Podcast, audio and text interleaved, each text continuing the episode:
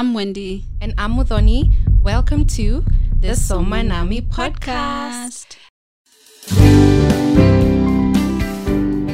The show that talks about books and that intersection with culture, community, current affairs, and everything in between from a Pan African lens.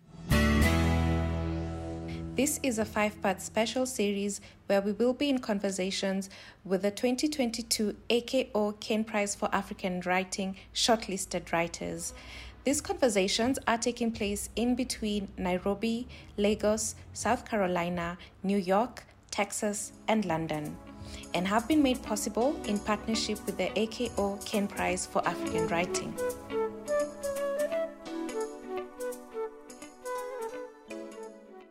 I, I want them to think about who, who they are, um, what part of their history, what part of their formative blocks were contributed by others, and which mm. can they see for themselves that they've come to realize from their own perspective, from their own knowledge about themselves, that is true to them.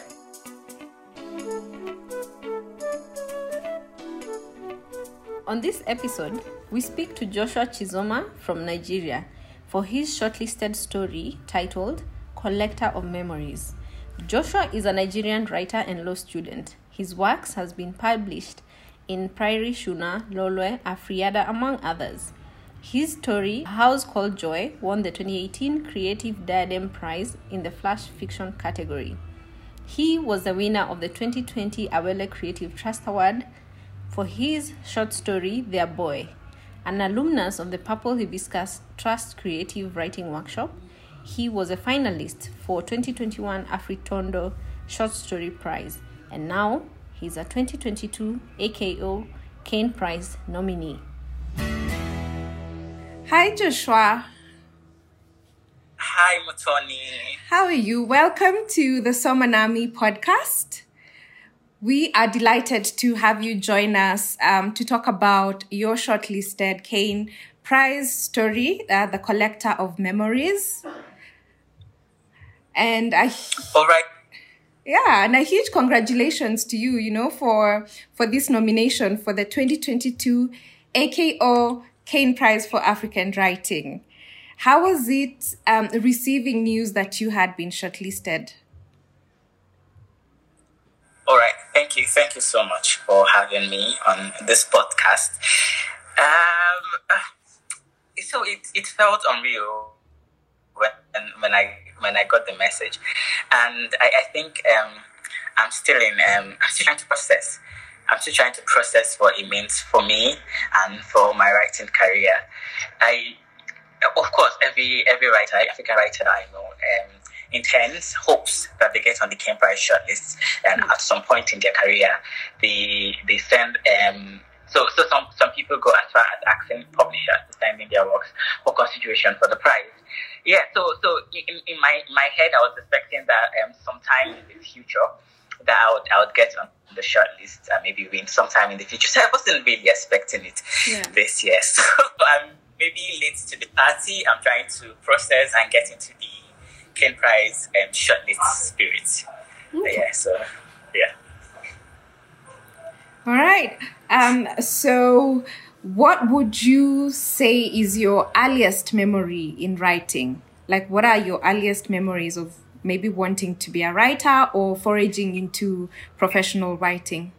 Um, I, I think my, my earliest memories um, in relation to writing would probably be from reading. Yeah, so I was I, I started off reading books before I even um, attempted writing them. So um, I remember back then in secondary school, I would read. My sister would buy books, and um, I would read them. So she'd read, and then she'd she'd leave them, and then I would read them.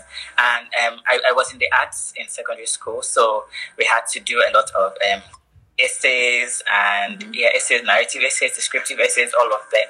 Those, but apart that time I considered that to be academic work, not something I did for for the fun of it or something I considered um, I'll do professionally. Mm. I think it was up until I entered university in my first year. Um, I joined in this literary group we would meet every Wednesday and um, would come with stories or poems that we'd written and we'd read it out in the group and would have people um, share their thoughts and about how to make your work better. So I, I think being in the company of people like that, because mm-hmm. I went because I was interested in like reading and listening to people read works. But being in the midst of people like that, it kind of like it was sort of like a catalyst, and I, I started writing of course, I started writing too, uh, so I would have something to present. And from there, you know, it gave me a community of people who, so, so I had network to um, find out about literary websites, literary magazines. So from there, I started submitting to those. So, um, so I, I would say probably in I, I started writing um, started writing seriously maybe 2016, 2017. But I the first um, entry I ever made for a competition was in 2018. Yes. You sound like you've had a really focused, um, you know, uh, school life. And especially like, you know, in university when most people are like, you know, doing the minimum and partying a lot of the time, you know, you're there working on your craft. I mean, kudos. Well done. yeah, thank you. thank you yeah but so for this story yeah. and maybe for even how you typically write but especially for this story um, what would you say was your entry point into the story? Um, so, um, it's always interesting to hear writers say like you know i started with this block or you know um, and so it's because the story has a lot of characters it has a lot of um, themes that it's trying to tackle. Like what was the one thing that what was that seed that got you into the collector of memories? Oh, okay, yeah, yeah, that's that's funny, and it, it's, it's, particularly interesting because of how it was for me. Yeah. Um, so, so back um, where I grew up, would often hear stories of um, babies left at dorm dorm sites, or yeah, and then I, I often wondered um, what became of those children, mm-hmm. um, how they got integrated into families and, and stuff like that. Yeah. So I think this was um, early in 2000, um, late 2019, early 2020. I was having a conversation with friends and we were arguing about something. we were arguing about something in relation, in relation to um, um, women and raising children.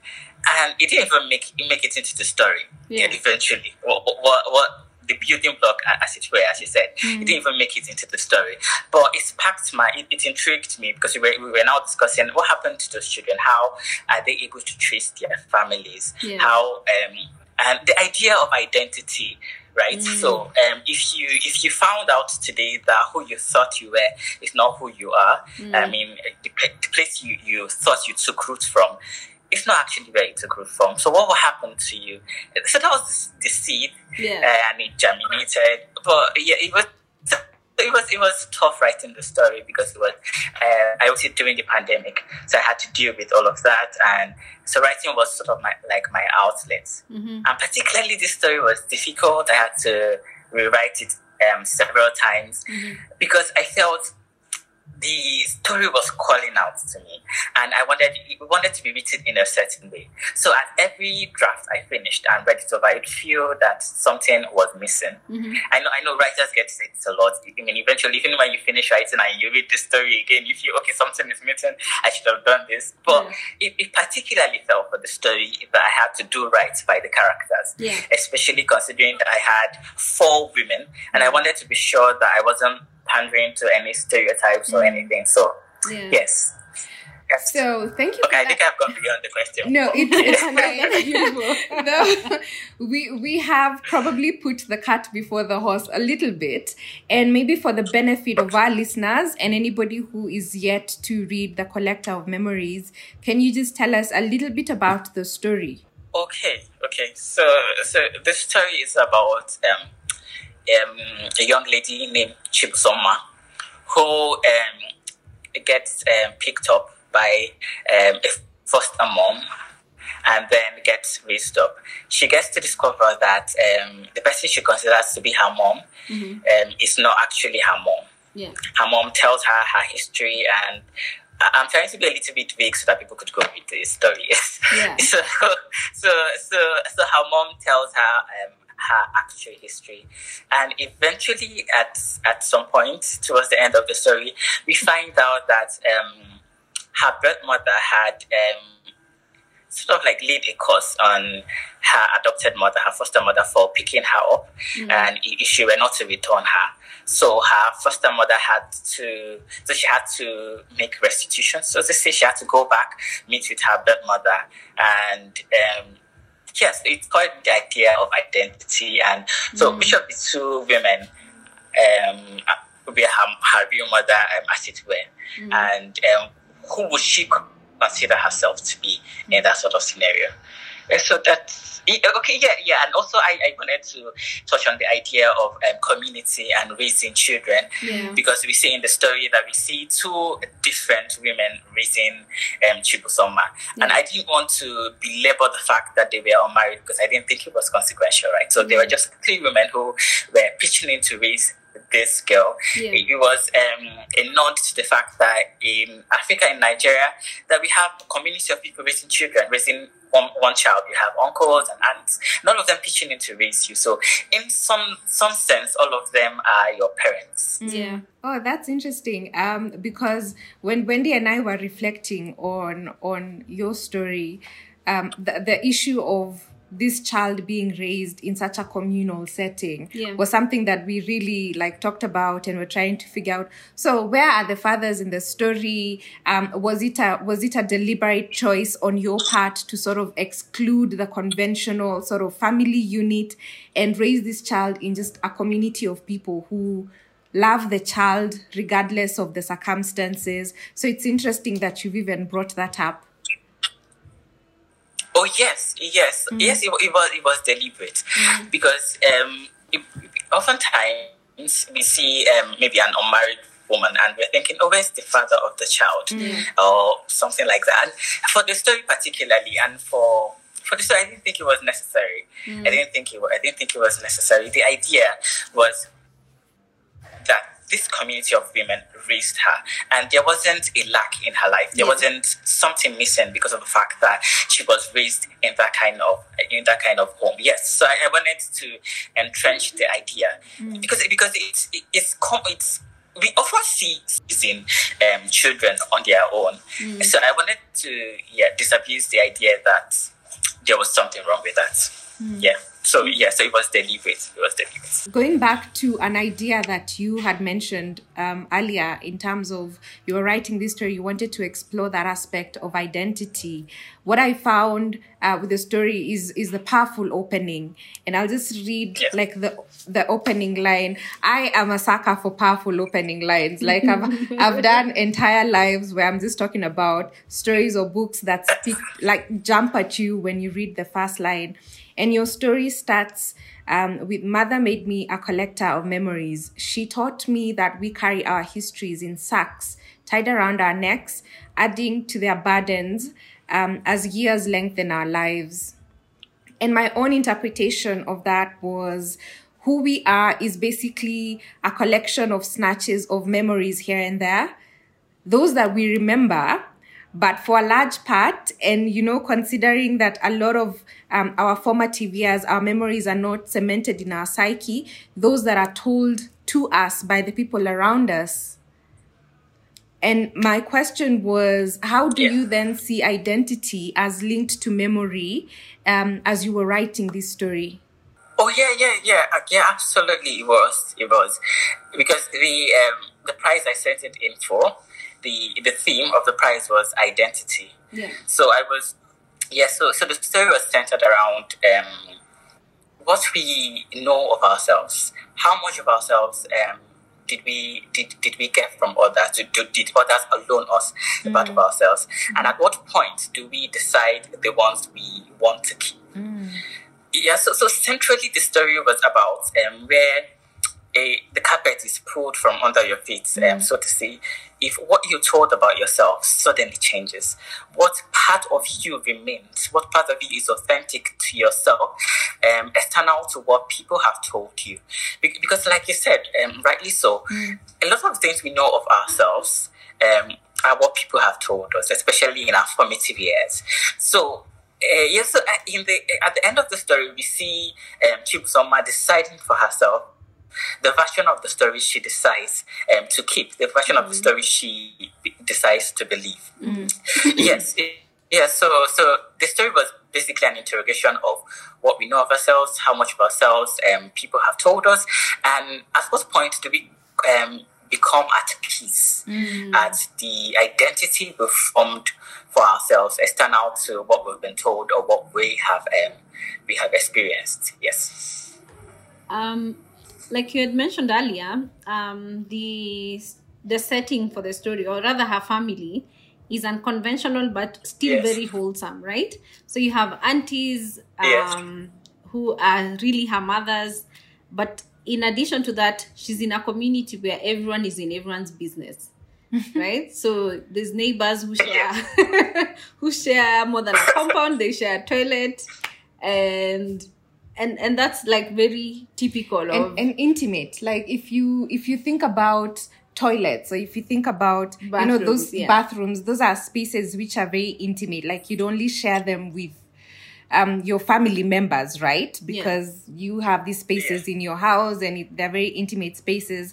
But in the story we see that kind of intimacy like sort of highlighted in in a larger communal though it's actually quite normal in some in some african households. Yeah. um yeah so yeah so me interrupting. No no no it's perfectly fine. Uh, yes and so basically we see that she doesn't lack of anything. Yeah.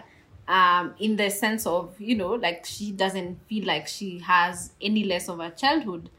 Um but it's interesting that when she grows up she seems to exhibit like attachment issues you know um later in the story we see that with her partner or her boyfriend that she's dating she's you know she's here for the good times but she doesn't want to discuss permanence or a future. Um w- would you say like what where is that stemming from? Because clearly she's been brought up with love. Okay, okay, okay. So, um, so, so when, when I when I write characters, I try as much as possible to make them whole. Yeah. As it were, not to to make them whole, to make them their own person.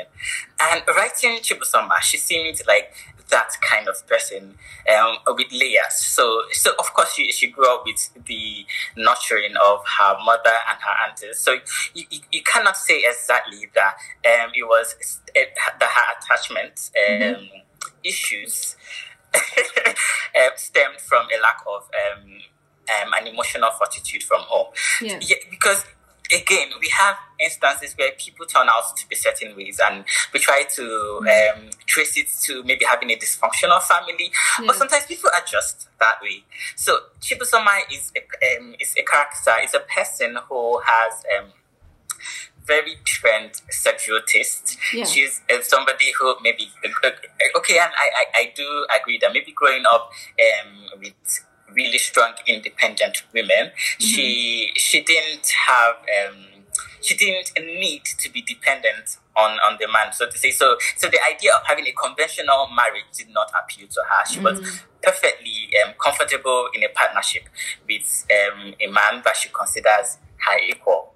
So yeah, so in any case, when I was writing the story, I wasn't averting my mind to maybe um, linking this with Yeah. this, or Okay. like, in, in, it was just that it felt to me writing this character that this was the kind of character she was supposed to be. So I just wrote it that way. and and that is so interesting because um, when I put my reader's cap on and I'm reading the story, I was about to write a thesis about Chibusoma and her attachment issues, and I was about to start from her childhood because you know the story starts with her knowing that she was an abandoned child, right? And so, at the core and at the essence of of her person, she understands um, that she was in some way unwanted because the the the story is she had been collected from like um a dump a site. dump site right and so when i was Yeah, reading yes. the yeah when i was reading the book my understanding was that issue of abandonment is still sort of um manifesting manifesting because she's grown up knowing that people can leave her. Like her bad mother did not want her for one reason or another. And this is before we know what actually happened to her bad mother. But she grew up knowing she had been collected from a dump site. And so there's definitely an issue of abandonment there. And sort of towards the end, when the boyfriend Chike also says, My family has gotten me um, somebody to marry, and she lashes out and then it sort of dawns on her that this is going to be like another case of abandonment like he's going to leave me and she's there wondering are you serious are you really really going to leave me Yeah. yeah so i i kind of felt like That was your take on it, right? yeah that Like, was my okay. take on it like sister girl here has some abandonment issues and attachment issues and that's why she was very unwilling to commit to a boyfriend Oh, okay. Um, so, so maybe, so maybe yes, right? so maybe yes, but, but like I said, and, and I, I- guess this is the beauty of writing a story and having readers read the story and um, share their perspective on the story, because but when I, sincerely, when I was writing the story, I felt okay. This is she. She isn't going to be like a regular conventional character. She's going to be complicated because of the experiences that she's had, and this was the the way the complications uh, were going to manifest in in this sort of um, moving from her family to um, the unconventional relationship she had and her inability to commit to it. Because in the story, anytime the boyfriend brings up the idea of getting married to her, she, she would always always just leave and then just come back eventually. Because I, I, I think she wasn't just invested in the idea. Yeah, so I, I guess in some way, her experiences um, contributed to um, the kind of person she eventually turned out to be. But in, in sincerity, it wasn't what I had my mind mind on when I was writing the story. I just wanted to write a story that was true to the characters. Okay. Yes. Okay. That's um yeah, that's a really good take. I mean, we're here selling you a different Story altogether. backstory to- and motivation to her. um but but another interesting character that came up, or rather an, an interesting thing that um and as Muthoni and I were reflecting was the fact that uh, Chibu's birth mother um, was later picked up by her people, right? And Yeah. And later in the story, we find out that they were aware, they had been aware that she had had a child. But there doesn't seem to be that there was any effort to make contact with this child or to recover her or to retrieve her. And I think one of the theories that, again, we were pushing is that perhaps it's because she has mental illness and and there's always this thing of you know treating people with mental illness as maybe half human you know right? And without certain rights. So i don't know if that's also maybe what um what you were going with that uh, bit of the story where we don't see anyone trying to say okay we she had had a child. Where is this child? It's until chibu uh, or rather her adoptive family later needs the birth family that's when there's a reconnection. And it's for a very specific agenda which has very little to do with her.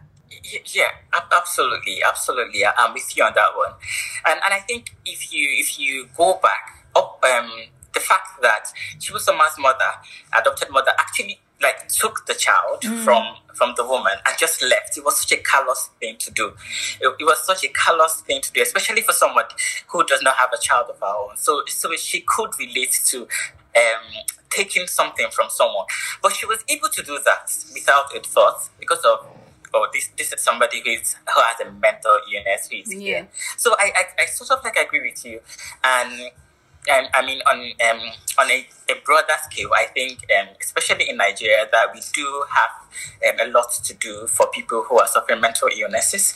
Um, I mean even um from schizophrenia to people who are maybe clinically depressed, we there is such a shroud of ignorance um, about mental illness and the way we approach mental illness. We just need to have an overhaul. So we see in the story that when they eventually just took care of the woman and she, she started um, taking her meds, Yeah. she was able to yes, see, yes. So I, I think it's something I was exploring the idea that when someone suffers a mental illness, it's often easy for people to overlook them, to consider, to other them, Yeah. to make them feel less than, Human. Yeah. uh, feel subhuman. Yeah. So it was it was the idea, and the the of people, uh, men sleeping with women who um, have mental illnesses and just Yeah. living without repercussions. And I think that was that was exactly what happened to Chibusoma's birth mother. So some random guy maybe took advantage of her and then just walked away. So I, I wanted to uh, entrench the idea that um, sort of there was a consequence for that action and to see um, her suffering and the person who was mentally challenged that was deprived flourishing. Yeah, so, so that was the idea in the story. So that that's also interesting because um, sort of as we get to the end of the story or nearing the end of the story, because I feel like you left it at such a cliffhanger. Right. um, but there's this idea of uh, of curses that seem to be like Okay. an unspoken truth, right? Um, that they Yes. believe in it, but we do not really know whether it works or whether it, it doesn't. And for a lot of African traditions, we have such reverence for, uh, you know, curses and spirituality, or call it karma, whatever you want to call it, but just something that you do that will sort of have rippling effects and sort of influence the trajectory of your life. But the story left us at what what was on what was on the other end of the call? Like, was the curse a thing? Thing was it not a thing? Was this intentional? Did you just set out to punish your readers? Okay. okay, yeah. So I, I think we are, we are all in this together because I don't know the end of the story myself. I don't know the end of the story myself. I, I, I, I, I think I wanted the end to reflect what we, how we viewed curses in Africa, um, especially for people who um, subscribe to, to Christianity. So on, on the one hand, we believe, okay, um, Christians are above curses, um, so we, we, we- can be cursed and stuff like that. But we also see it prevalent. We also see people um, being afraid when they're being cursed. And for a lot of people, a lot of Nigerians, we, we, we are not we are not exactly certain on that and would rather err on the side of um, Not being cast. not being cursed. Yes, yes, yeah. So, so I um, so I wanted the story to reflect um my thoughts about that and the thoughts of majority of Nigerians. So we are not sure what would happen. We are not sure if the curse will be lifted. So yeah, Yeah. it seemed like a perfect place to end. And and I must add, I had different endings. I, I had I had an ending that was beyond that. Okay. And but then, like I, I said, the story drives you. The story Yeah. drives you, and at that po- so when when I was doing the edit, it felt it felt um best to end the story. It felt that the story wanted to end there. Okay. Yes. No, and that's a good ending because, like, you know, it Yeah. stays with you and you're like, hmm. what happened Yeah. it's it's i'm still asking myself what happened but i like that you brought up the issue of um consequences and because it's something wendy and i had also talked Yes. about uh, chibu's adoptive mother or the mother who raised her and you know the notion that she um, because I guess in, in, in her thinking, she saved a child from, you know, probable death. Because as they're traveling to meet Chibu's birth mother, there's the comment from the aunt that you would probably have died of a cold or something. And so there's justification for doing an inhumane thing, which is steal a child from somebody who seemed very protective over the child, and then take advantage of the fact that they were feeling really tired, exhausted, didn't have any help, suffering from mental issues. So justify your actions by taking this child. But then the argument was, and this is like from a moral perspective, because she was extremely kind to the child and she loved, she seemed that like she actually really, really loved the child like her own. Yeah. Um, does that then absolve her from the cruel thing she did, which is snatching this child from their birth mother? What, what, what are what is your take on that? Like, what are your reflections on on on that? Did she deserve forgiveness? Okay, okay. So the the, the story, I, it's a reflection of the fact that I believe that um, we can always find an argument for any any action we take, even even um, terrible ones, Mm-hmm. and especially when we follow up the terrible action with acts of kindness. Yeah. Even when we feel that we are being benevolent, to the person that we are being callous to in some way. So there is always um, an argument we could have on both sides. So if you if you if you if you were like you said, if you were to look at it from Chibusoma's um, adoptive mother's perspective, she was actually doing a kind thing to the child, and eventually she raised the child. But the the the Chibusoma was not wanting of affection. She wasn't, and if she hadn't. If the situation that came up didn't eventually come up, there wouldn't have perhaps there wouldn't have been any need to go back to look for her birth mother. But that was wrong. Taking the child from from the mother was wrong, um, and keeping her all, all those years was wrong, and having to be compelled to do the right thing was wrong in itself. Yeah. So so it- yeah, it, it, she deserves forgiveness. I, I, I, I, I, I don't I don't know. I think it's up to the reader to decide to decide if she deserves forgiveness. But what I wanted to establish was that what she did was wrong. What, whatever came i- if the root was wrong, everything that comes after it is inconsequential. Especially as she persisted because she had uh, opportunities to return the child, opportunities to look for She was Chibusoma's birth mother. She was she had the opportunity to do right, not just for her birth mother, but for the child Yeah.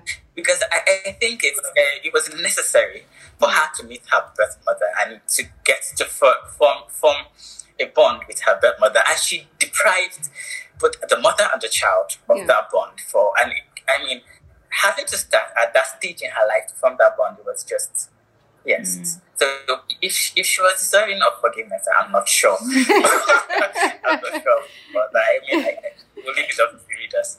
Joshua, you're really denying us this ending. I, I see how you went around that one and you're like, no, no, no, no. Because that would have been the perfect answer to what was on the other end of that phone call. yeah. But um that, that we'll have to do the work as readers. That's Yeah. okay. Uh, I'm curious to know what how it was like embodying a female protagonist. And I mean speaking of like being in the company of women, Yeah. you are also shortlisted uh, for this prize for the AKO Caine Prize 2022 uh, in the company of four other ladies. So I don't know. It does, it does seem uncanny, doesn't it? it seems uncanny, yeah. So how was how was writing that that voice? Well, Yeah. it, um, yes. So it, it was it was a little difficult because I, I had four different women, or like they were like distinct. They were like totally different in in their personhood, and like I said, I always try as much as possible to do good by my characters. So I, I was fortunate to be um, to have uh, really powerful women who impacted my life growing up. I, I had already mentioned my older sister, who I used to, who I, I am very close to, and I used to read her books. So um, I have two older sisters and a younger sister, and I'm like sand, sandwiched Oh, between them. okay. so so I, I, I had. Um, I, I was right in the midst of them growing up. But essentially, for the story, I had to do a, a lot of research. I remember um, at some point in the story having to call my female friend to ask them, okay, what would you do in a situation like that? How would you handle this sort of thing? And just listening to them mm. and uh, like trying out different scenarios, playing out different scenarios, and just listening to them. And eventually, of course, the answers didn't get into the story, mm-hmm. but it, it sort of like gave me perspective mm. to write the story. Mm. So I did research and watched and observed, but also I wanted this, the characters to be themselves. Yeah. So they, they were themselves, but I had to do a lot of research because, of course, I have limited experience Yeah. when it comes to experiences of women. So I had to do a lot of research. Uh, yeah, it's, so that was how it was for me. Okay. You did a good job. I keep saying that, um, you know, if a writer, like a writer is free to write whatever you want to write, the characters you want to write, the stories you want to write, like it's limitless. And we should not limit writers to write things that are familiar or we feel are only familiar to the writers.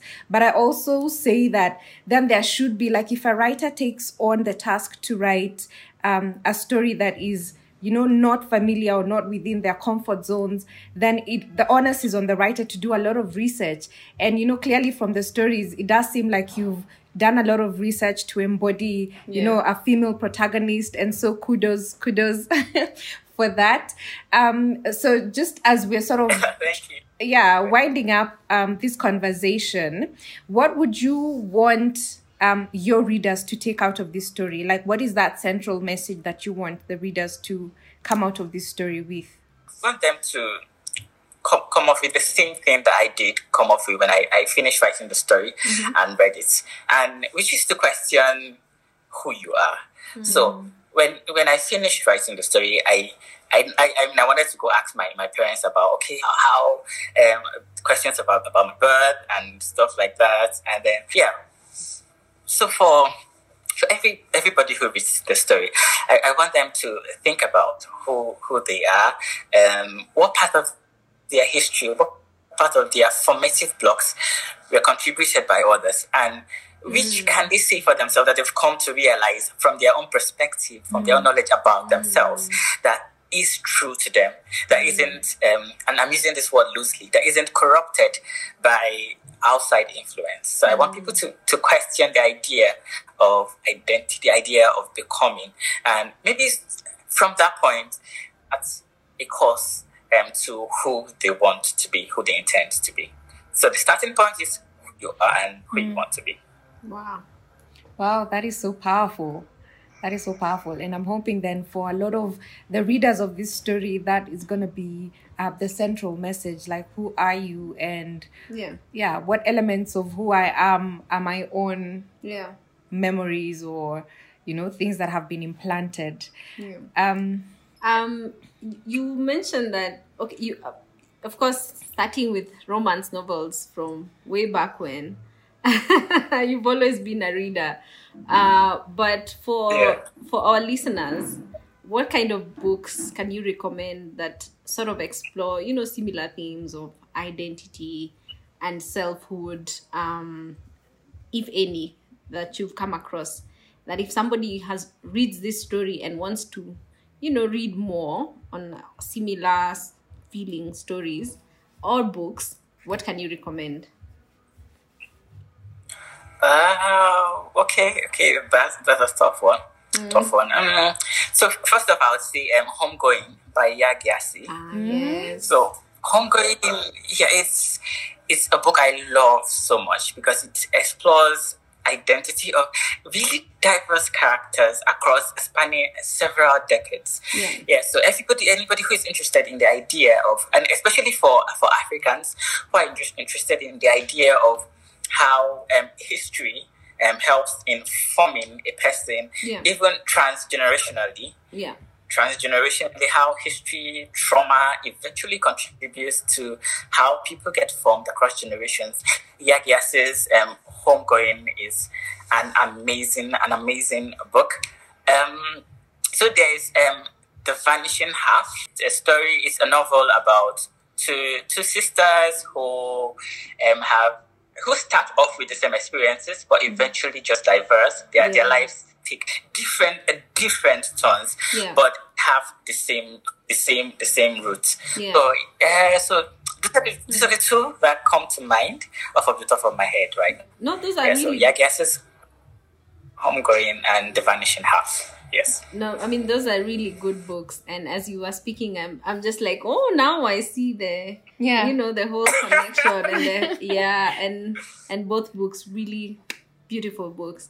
Um, since the nomi- uh, since the shortlist was announced, um, I don't know if you've read any of the b- stories uh, that you're you know co- shortlisted with.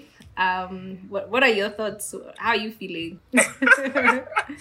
Oh, okay, okay. So, so when the shortlist came out, I told myself that I wasn't going to read any story, right? So I, Yeah. I, I didn't want to break my own heart. well, well, it, it, it, it is a tradition for me for each year to read the shortlisted Caine Prize stories. So I, I tried to read it. I tried to read all of them. So this year I just had to, and eventually I read all all five stories, all four, All four, four stories apart yeah. from mine.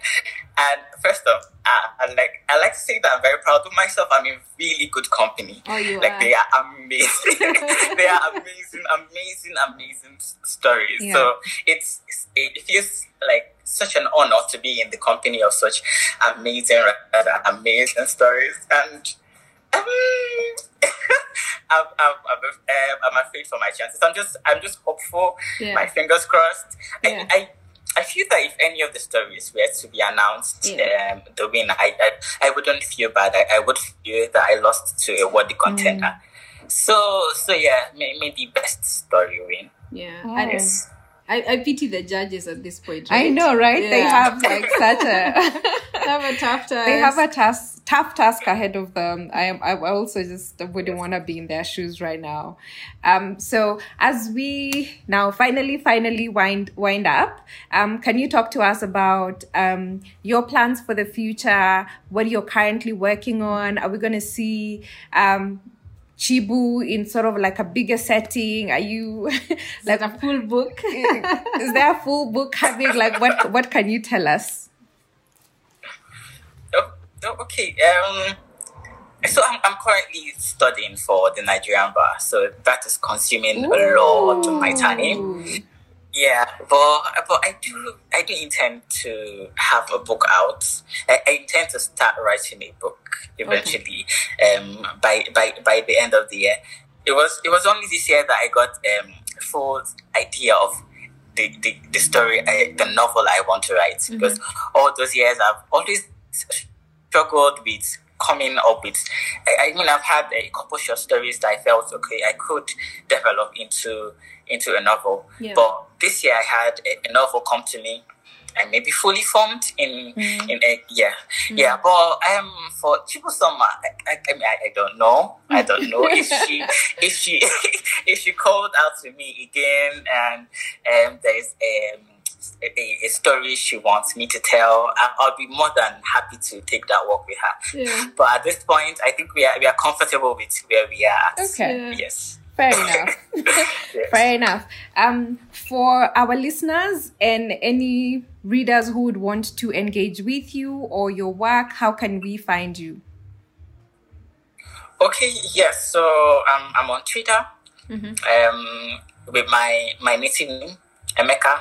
That's E M E K A underscore E M E C E M E K A underscore C H I Z O M A.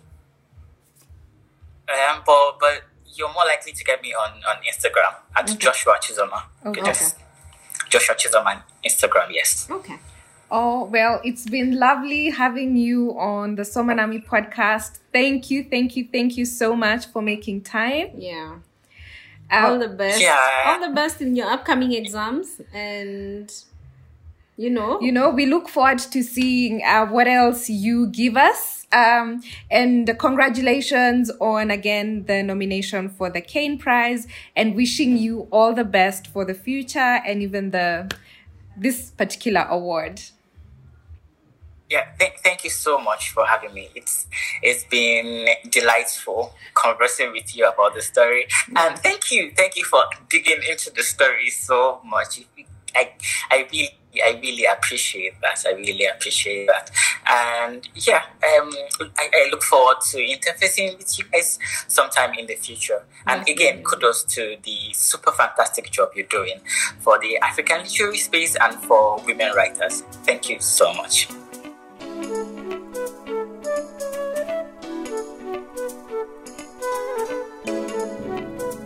Thank you for listening to the Somanami podcast. If you've enjoyed the show, please subscribe to the podcast.